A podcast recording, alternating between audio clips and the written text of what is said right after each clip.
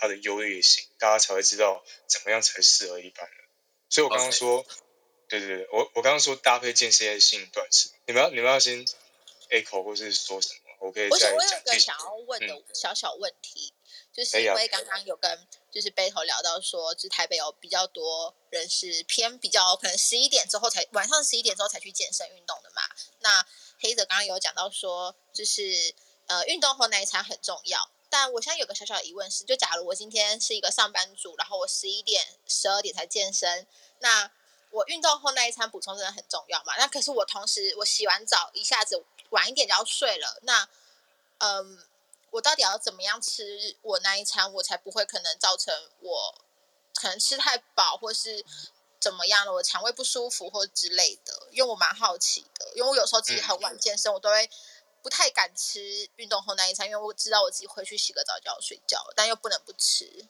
嗯，Amelia 讲的非常好，对，他都他等下就会有在我们有一题里面就是黄金补充期，没有，我可以先讲一下，因为你刚刚讲的可能是怕太晚吃会造成胃食道逆流，可能吃太多部分，但是其实运动后的那个部分可以吃大概二到三十克的蛋白质，然后再加到三到四倍的。碳水化合物就可以。那二二十克到三十克蛋白质，它具体来说的话，我们一颗鸡蛋大概是八克蛋白质的话，大概吃两颗蛋。那再配一一条地瓜，我觉得这样是不至于会造成肠胃不舒服，又可以让你的身体的那个合成效应是在一个比较佳的状态。对。嗯，谢谢黑泽。那我这边没有什么其他想要。特别问的问题了，但我知道最近大家也很红一六八断食，一六八那一六八这个吃法吧，我知道身边蛮多朋友最近都在风行这个就是饮食方法的。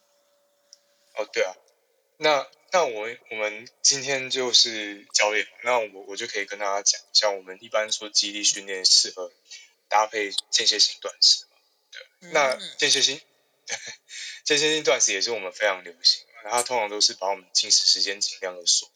那很常见，就是包括 Amelia 刚刚讲的，一六八或是六十八，然后甚至我自己会做到一周一次的二十四段。那我做二十四段的效应，主要是它真的拉长时间，是可以把我身体里面的自由基去排除。所以大家真的不要乱选，这不是随便人都可以去做二十四段。对，所以绝对不要选。那我们它我们重量训练主要是要增加我们肌肉量嘛？那我在看那个间歇性断食的文献的话，它有效，它是可以有效降低体脂肪，但是也不会流流失我们的肌肉量。那这个前提是我在做二十四段的时候会有一个非常重要的点，就是你在断食期间你是要做高强度训练，而不是说我不要去动，因为你的机械张力、你的肌力训练的状态，它是可以去帮你 handle 的肌肉量的。对，所以你在断食的话，绝对切记。一定要保持你平常的运动的强度，然后也不要太过于缺乏热量跟蛋白质。那这个点我觉得是很多人做断食很大一个问题点，因为他们一般来做一做一六八或者八十六，他们其实在那进食的那段时间，其实吃的量根本就是不足的，因为他需要在那八小时内把他一天的量去吃完。我对于有吃到的人的那个，我是蛮。蛮存疑的，因为今天真的真的他们可以吃到那么多的话，我觉得他不会去急于分享说他最近在做一六八或八十六，等于是他们都还在学爬的阶段。对，那一般那个生酮跟间歇性断食，他们都会有一些很大的，就是需要注意的点，就是可能需要注意肠胃道，刚刚有讲到，那所以都可以去补充一些益生菌。那没有运运动耐餐饮。那个间歇性断食是也是一样，就是避免掉淀粉。对，那睡眠会导睡眠会导致我们的那个身形是横向发展的，所以那个那个听起来好像是都听过，但是那个又会讲到有点压力荷尔蒙部分，我怕我等下讲太深，所以 我们今天的观众都是新手啦。对对对对对，我所以所以我就说，哎、欸，不要熬夜。我只能用比较白话的方式说不要熬夜。但是你要我讲很，你要我讲很学理性的话也是可以，因为我怕我等下讲太。没关系没关系，等一下我再补充这一块就好了。不要熬夜的定义是几点之后算熬夜？十二点吗？还是十一？哦，这个东西真的，我听睡眠博士分享，其实很多人会有睡眠障碍原因，是因为每个人的生理时钟其实都不太一样，你要知道怎么去好好放松你长期的姿势不良，然后该让你的睡眠有帮助的肌肉，或者是你平常的睡眠周期，你要去好好的去认识自己，我觉得才会是比较建立在良好的睡眠品质。因为我真的蛮了解自己怎么样可以睡得比较好，这个部分，嗯，这个部分应该有回答。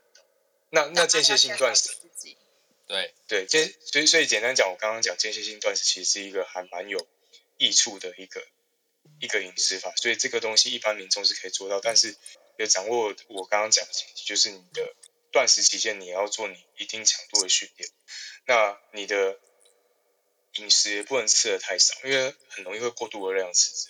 我真的一般来说，我看到有人这样的话，我是蛮蛮看不下去。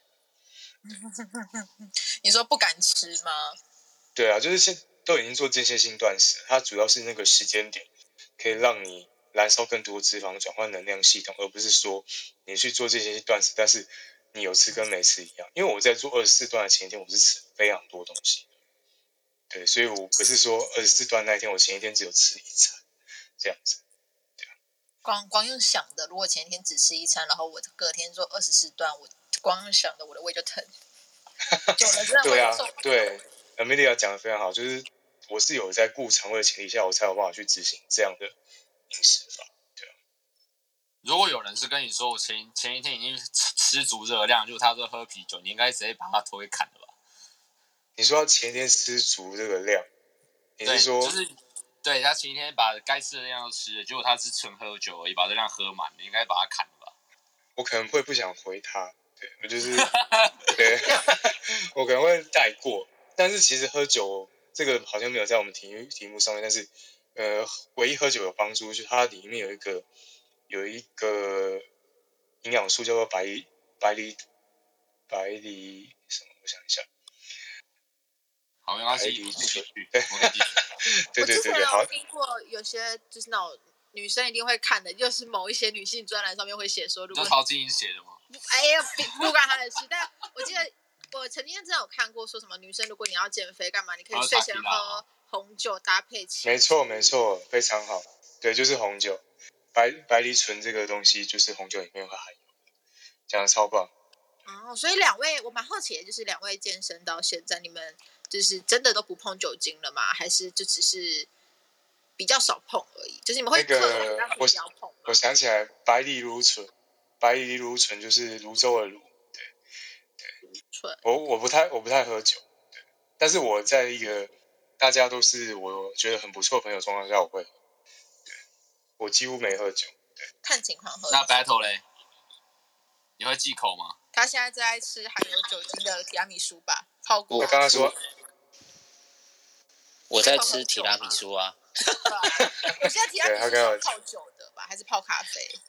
泡咖啡。哎、欸，可是可是我现在是，我现在是几乎不忌口的状态，哎。好像哦，那个背头背头没有没有没有背头那个是有原因的，他是有学理性。啊、我等下再我等下再把他那个回答出来。就是听起来大家好像说啊，那个就是男生比较那个，但是其实等下后面的问题，我觉得我可以针对这个部分去拉出来讲，大家就觉得完完全是在一个合理中。OK。好，然后你看我，你看我就跟你说这题会讲很久，我现在讲到这些性断食啦。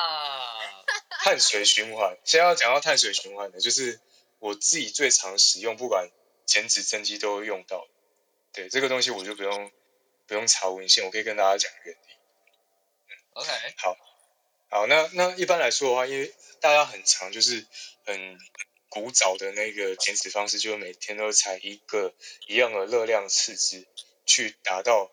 减脂成效，可是碳水循环它在减脂增肌上都会有很大的帮助。原因是因为减脂的话，我刚刚有说我我的那个饮食法一般来说都是以一周去看的嘛，对不对？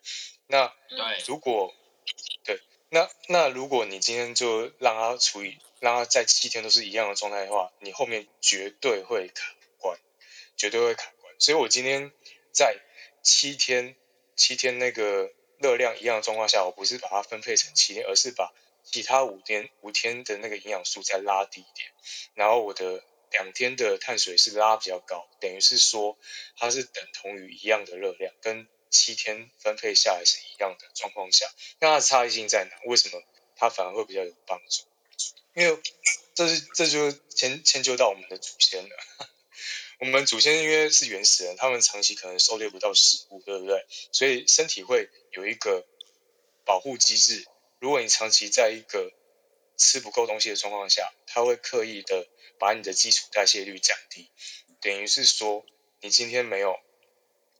你今天没有能量的话，他就怕你会死掉。其实身体很怕，很怕你死掉，所以它有很多防御机制。那等于是说，你这两天的高碳水，甚至一天高碳水，因为在后期如果比较后期的计划当中，可能会变成是只有一天的高碳水，那就是在比较后面。那我想，两天高碳水不重复，原因是因为如果你连续两天碳水是比较高的，其实身体就会知道你在一个热量过补的状况下。那它其实就可能会开始改变你的胰岛素敏感度。但是如果你今天在两天高碳水中间再夹带夹带着一天低碳水，或是两天低碳水，就等于是把它错开。那这样状况下，身体会知道，OK，你今天补到能量，你后面或两天你又在一个热量赤字的状况下，好，那我知道你暂时有补充到补充到能量，那。我下一周可以让你继续瘦下去，等于是这样的状况下会是一个很顺畅、不会卡关的状态。所以简单讲，其实碳水循环也蛮适合一般民众去做执行的。那如果碳水循环再接接衔接一个那个间歇性断食的话，其实也会有蛮大的成效。它是两个是可以叠加在一起的。我这样讲，让身体习惯能量转换是很重要的事情。对，我这样会很复杂？应该讲的蛮白话。对啊，我觉得蛮蛮容易，蛮好理解的。其实我们这边应该是都听得懂啊。我们要讲很难听话。我觉得蛮清楚的啊，就是嗯，就是有把就是他们每个的利弊说的很清楚。比我业主跟我讲事情的时候更清楚。我觉得很好理解啊，不知道底下的人，但如果底下的人刚刚听了有不太理解的地方，就是没关系，因为我们这集是录音，所以到时候会把它剪辑出来，你们可以再重复去听。或是等一下，你们可以举手上台发问。Yeah. 好，那对，还还有我们刚刚，对，还有一个，你看第二题要讲多久？我们刚刚讲那个高蛋白饮食，然后我就稍微对稍微分享一下。那一般来说，我们就是健身健身后的话会，那很多人会去讲鸡胸肉，原因是因为它在我找 FDA 就是食药署里面，它的营养的密度蛋白质是高，然后它脂肪很低。那在这种经济实惠状况下，才很多人去讲鸡胸肉。但是一般来说，我们增健身后有更好的那个增肌减脂的天然蛋白质。嗯，那因为很多人不喜欢喝乳清，然后比较喜欢吃固态食，所以我有一些 data 是发现富含一些 omega 三的那个深海鱼其实很好，像是鳕鱼，它主要是不饱和脂肪酸，那它也可以改善我们的。血糖控制能力，因为我我刚刚有讲到，其实刚刚碳水循环就有说，如果你两天叠加高碳水，它就会开始影响胰岛素敏感度，然后这个是牵扯在一起的，所以会发现既有饮食法，然后既有食材，这些都可以去控制你的血糖稳定。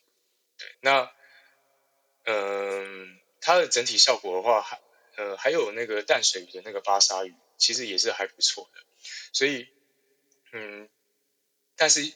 建议啦，真的是建议在运动后会补充一些比较好消化的蛋白质，乳清蛋白加上充足的碳水会是比较快可以让身体吸收，因为它分子比较细。对，但是如果真的不喜欢，会建议可以吃一些深海鱼。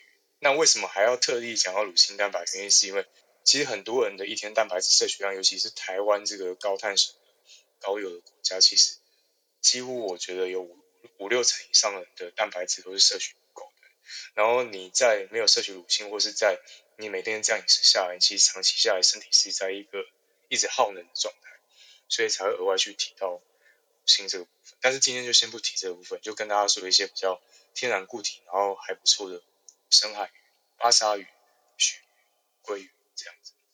那那那高蛋白饮食的话，那我刚刚有讲到，人家会说那蛋白质到底该吃多少？那有在运动的话，每磅体重的一点三到一点六克，那这个东西大家可以去算，我们一公斤是二点二磅，然后自己去加乘一下就大概知道。那对于英法族来说，甚至比年轻人需要摄取的蛋白质是更高的。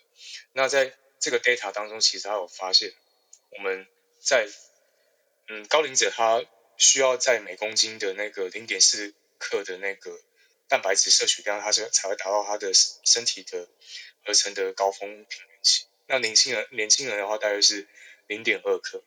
对，所以高龄者会比年轻人更需要去补充高蛋白质。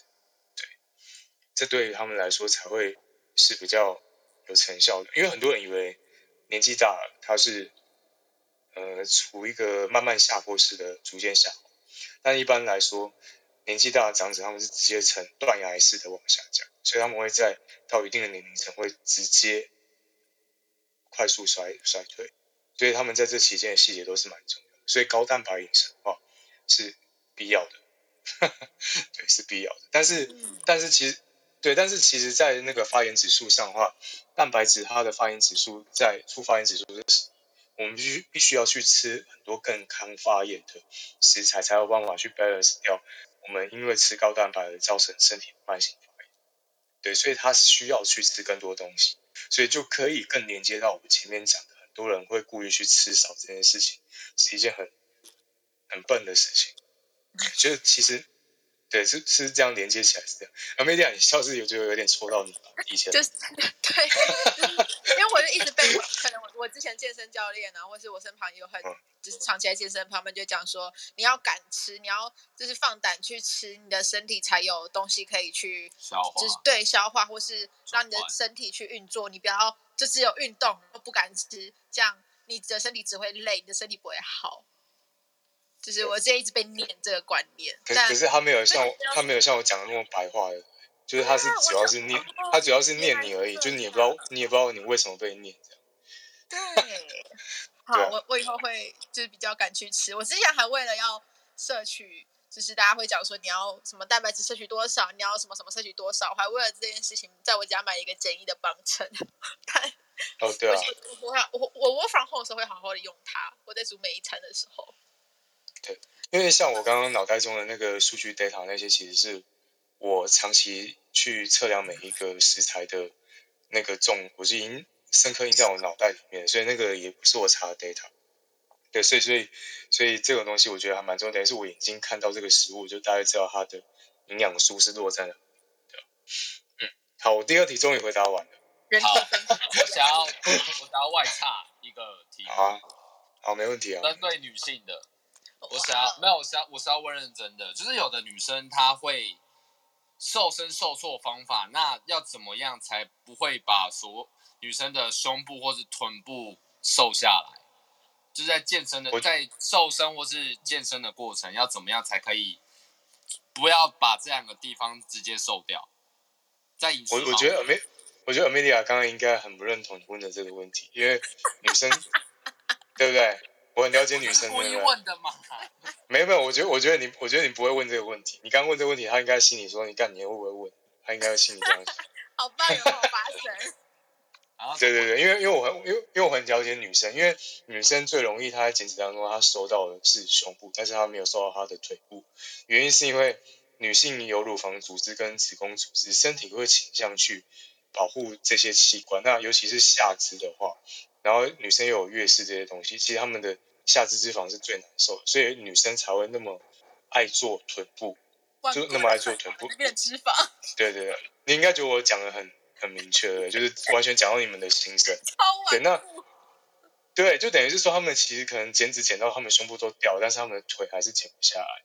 对，但是，对，那这个东西的话，全身性的向内减，那等于是会身体有基因性的在。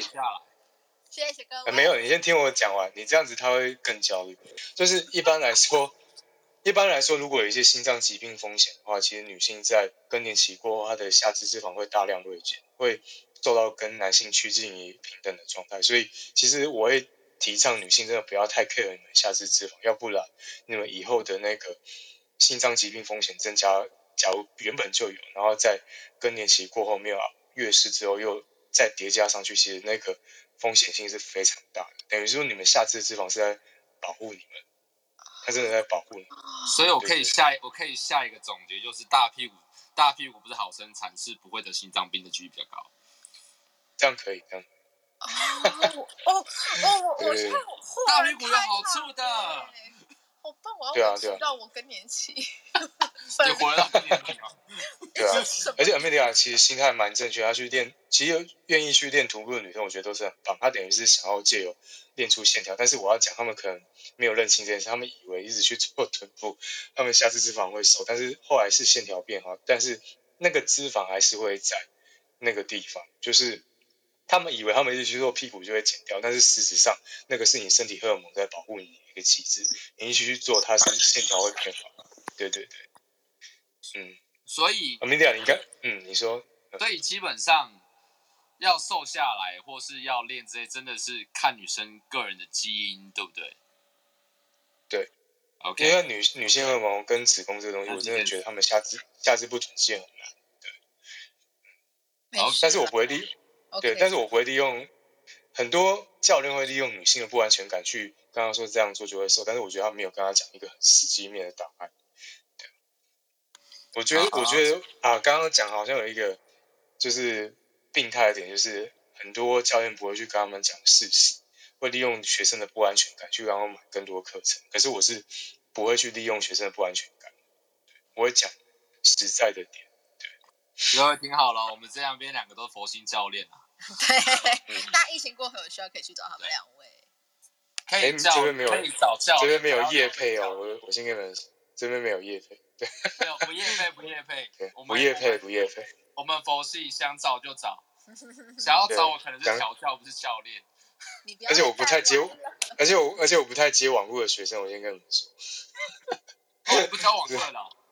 不太不太接网络上的学生，因为我觉得我很看很我很看学生的人格特质，我觉得那个去磨合都是需要需要时间。哎、欸，白头，那你会接网络网络来的学生吗？如果一堂十万，应该可以吧？不是啦，我我但没有，我觉得黑泽讲那有他要讲一个重点，就是呃，应该是这样讲，可能网络上有人。觉得你可能练的不错，还是怎么样，他就会想要找你上课嘛。可是有一个重点是，第一个你可能呃不太清楚这个学生的个性，然后第二个是你可能不太清楚他呃目前对于健身这个东西他了解的有多少。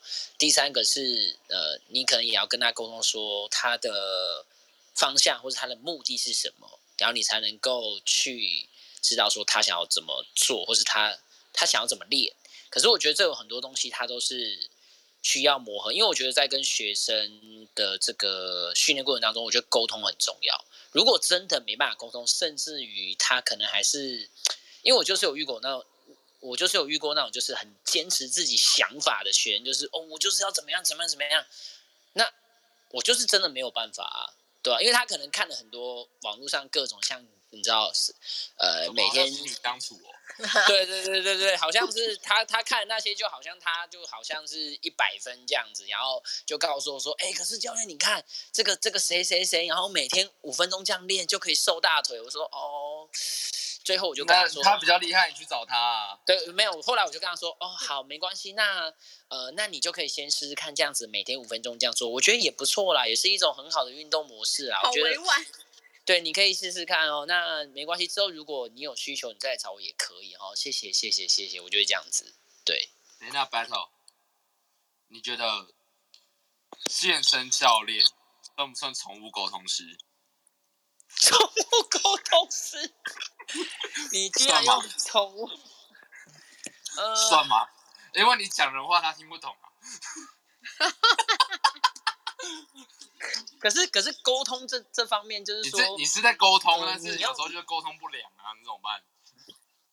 我觉得他每每怎么办哦？那就就很像认识一个新的人，或想认识一个新的朋友吧。但很多个性跟你不熟的地方都要，就是北哈啦，就是都要磨合啊。那不见得跟你暧昧对象一样，就像是大家今天在面试公司的时候，同时也是公司在面试你吧。所以我觉得这这可能。合不来的那就不要强求，就像大家刚刚讲的，很看人格特质。好，拉回来。我真棒，我把话题拉回来了。好，我想要问黑泽，传说中的运动后的黄金补充期是大概什么时候？嗯，对，就是就是运动后通常就是要马上是才可以有效增肌啊。那运动后的那个补充时间是大家常常忽略的问题，因为几乎尤其是女生，她们觉得运动那么辛苦，今天做个半死，你叫我回去马上吃，我不就胖胖的要命？通常都是会发现是这个样子，对不对？我真的，我真的，我真的蛮多女学生，所以我很懂她们的心态。我们今天这里是做给女生的，天哪！对，那那一般来说的话，我们马上吃的话是可以有效增加我们的肌力跟肌肉量。那其实，在高龄者当中是会更有显而易见的。对，因为运动后如果两个小时之后才补充食物的话，通常那个肌力跟肌肉量的效果都会大大大打折扣。对，那所以通常我们在做完高强度训练的时候，一定要就是马上补充食物，那就是记得要。先补充那些比较好消化的蛋白，跟充充足的碳水，它才会事半功倍。那刚刚有跟 Amelia 前面就有提到的话，就是好消化蛋白质的话，建议二二十克到三十克乳清蛋白，然后再加三到四克的碳水化合物，因为身体分子细的话才可以快速补充，那消化都需要时间，尤其是蛋白质，它在我们的那个身体当中是产热效应比较高，等于是说水二的产热效应高，你就把你的消化系统想象成是一个机械。那你今天蛋白质它要去运作，把它消化掉的话，其实身体会需要做工给它去消耗更多的热量。但是你现在运动后，你已经消耗那么多热量，应该要是让你身体是快速去把它分配到身体里面养分，让它去建构起来，所以才会说要补充一些好消化的蛋白质。然后一样是注意自己的肠道部分，因为蛋白质还是会有一些促发炎的因子，然后就补充一些益生菌。刚刚有稍微讲到，那这边稍微跟大家讲一下，所以是有真的有运动后的黄金补充期，但是很切记一定要吃碳水，因为我记得我以前有看过其他文献，就是如果你在运动后你只有补充蛋白质，然后你的碳水是很不足的，其实在前后上的差异是没有太大的，所以在你的营养素的那个搭配上面也是蛮重要。对啊记得我在刚开始健身的时候，我我很常看人家说什么运动后的黄金补充期就是一个小时，你运动后一个小时之内，你要是没有补充到你该补充的东西，你就会浪费了你你的运动什么的。我那时候超被这句话困困住的，但我之后就还好。所以真的是一个小时吗？还是这个时间其实嗯没有不用太去拘泥在什么一两个小时这件事，只要你运动后有吃就好。有有，我刚刚有讲，就是尽量不要照超过两个小时之后，对，就这样在两个小时以内，对啊，我刚好分享。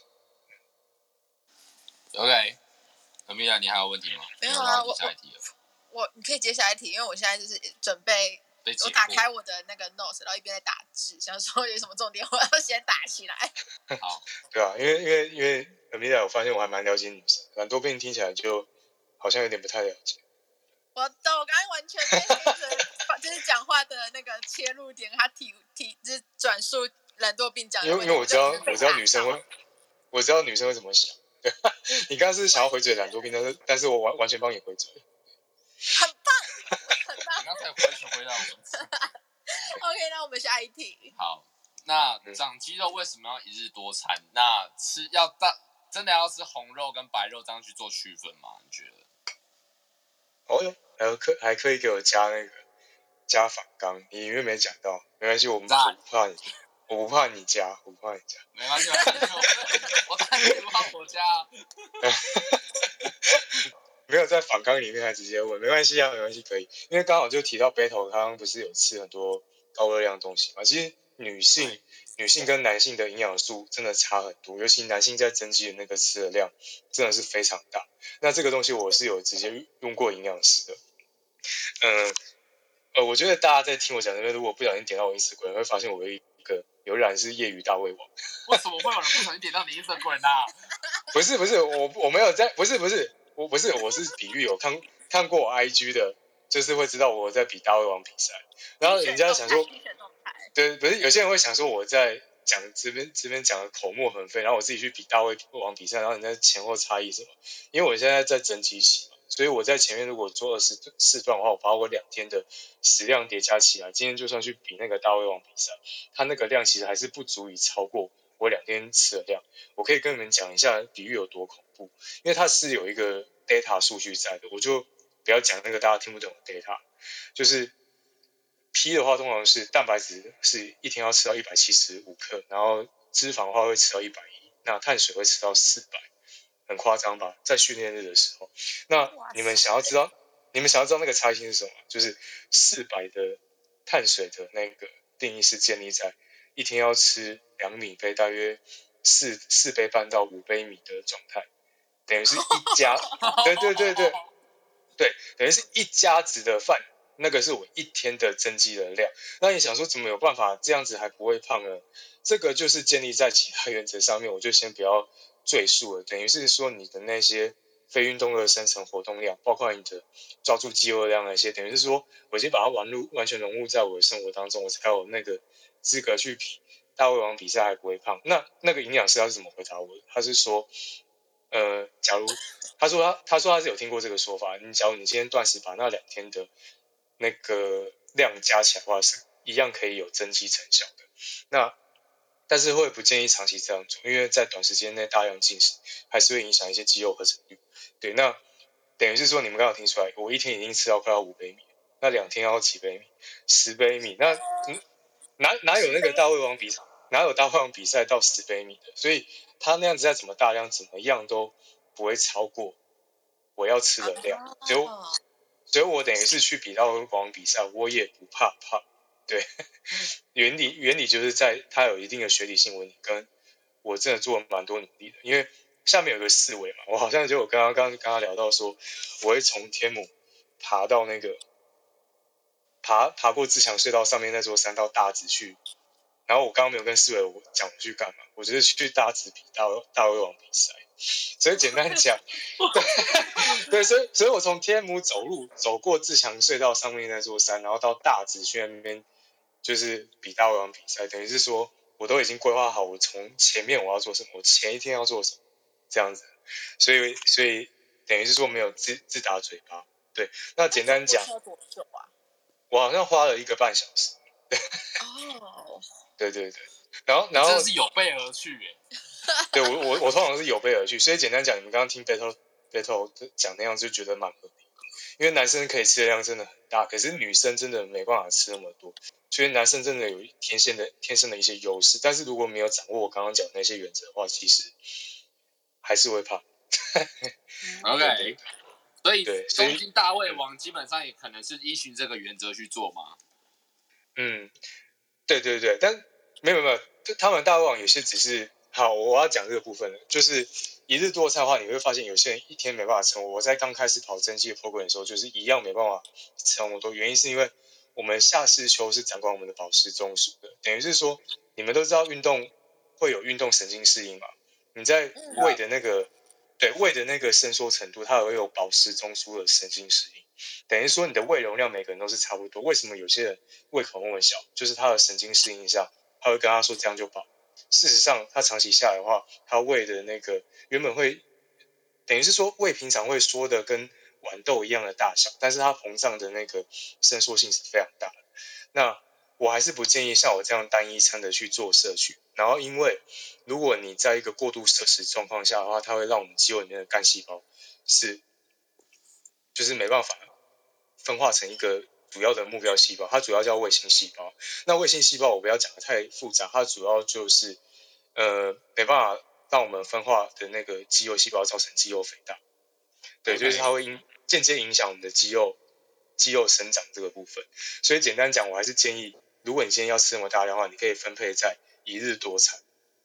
你有没有发现我我还是有回归到我们前面问的问题嘛？但是我一定要把它我一定要把它解释很仔细，你们才知道为什么要一日多餐。就是你要吃的量很大，但是你要把它分配很多餐，就是要让身体保持中枢或是各方面去适应。它它牵扯的还蛮仔细的。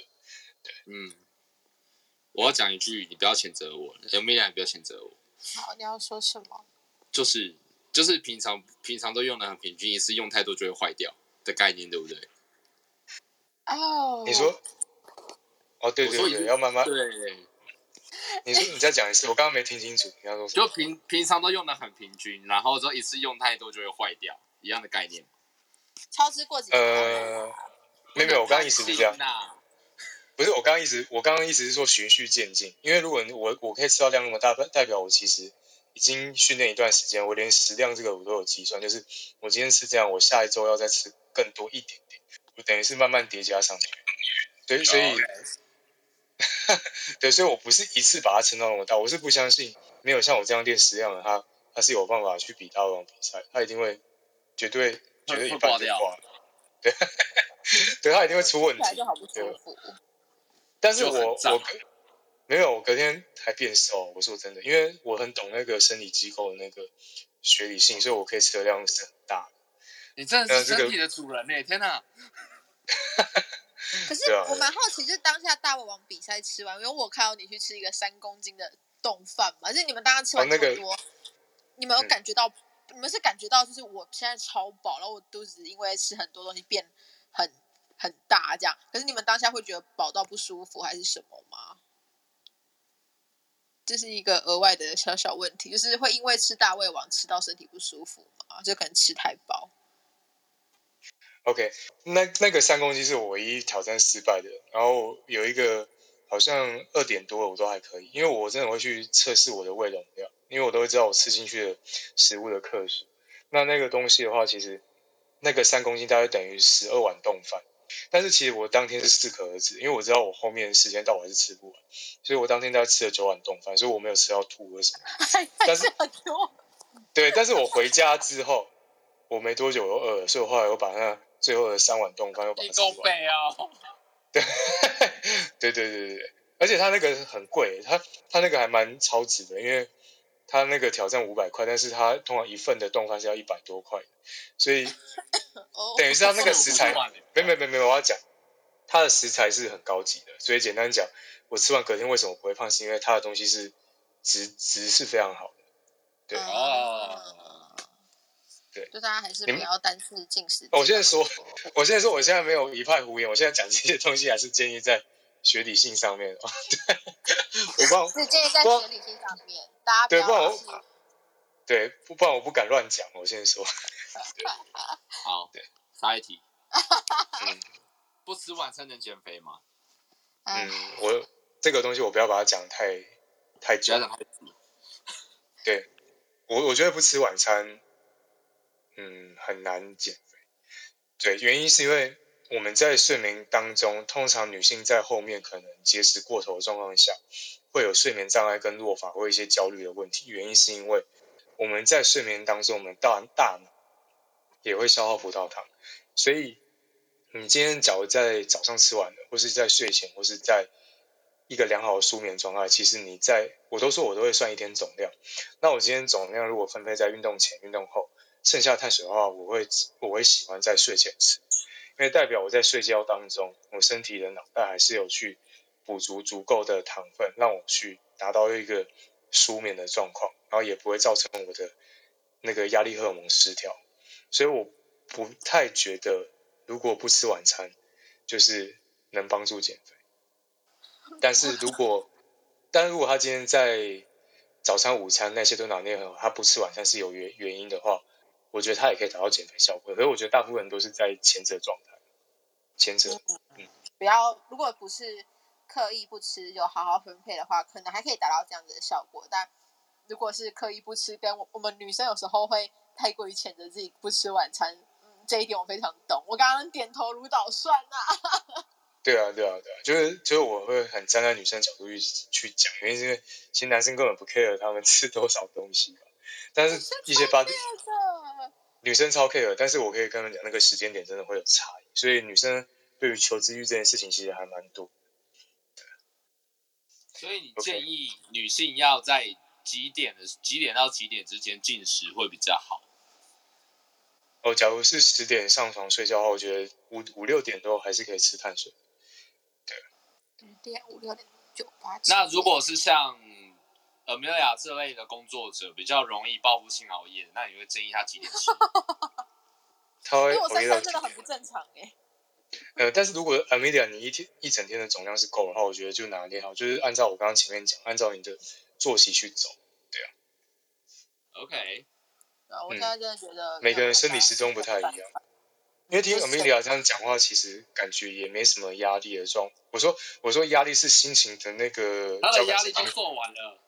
对，就是就是他会适时的去放松他的压力的话，其实代表他生活调试的还不错，而不是在他工作造造成他的那个就是可能自己的自己的心情跟自己的身体，你你总得花时间去把它调适。不然生活已经够难了，你还是得想办法把生活过。偶尔当别人身体的主人是是？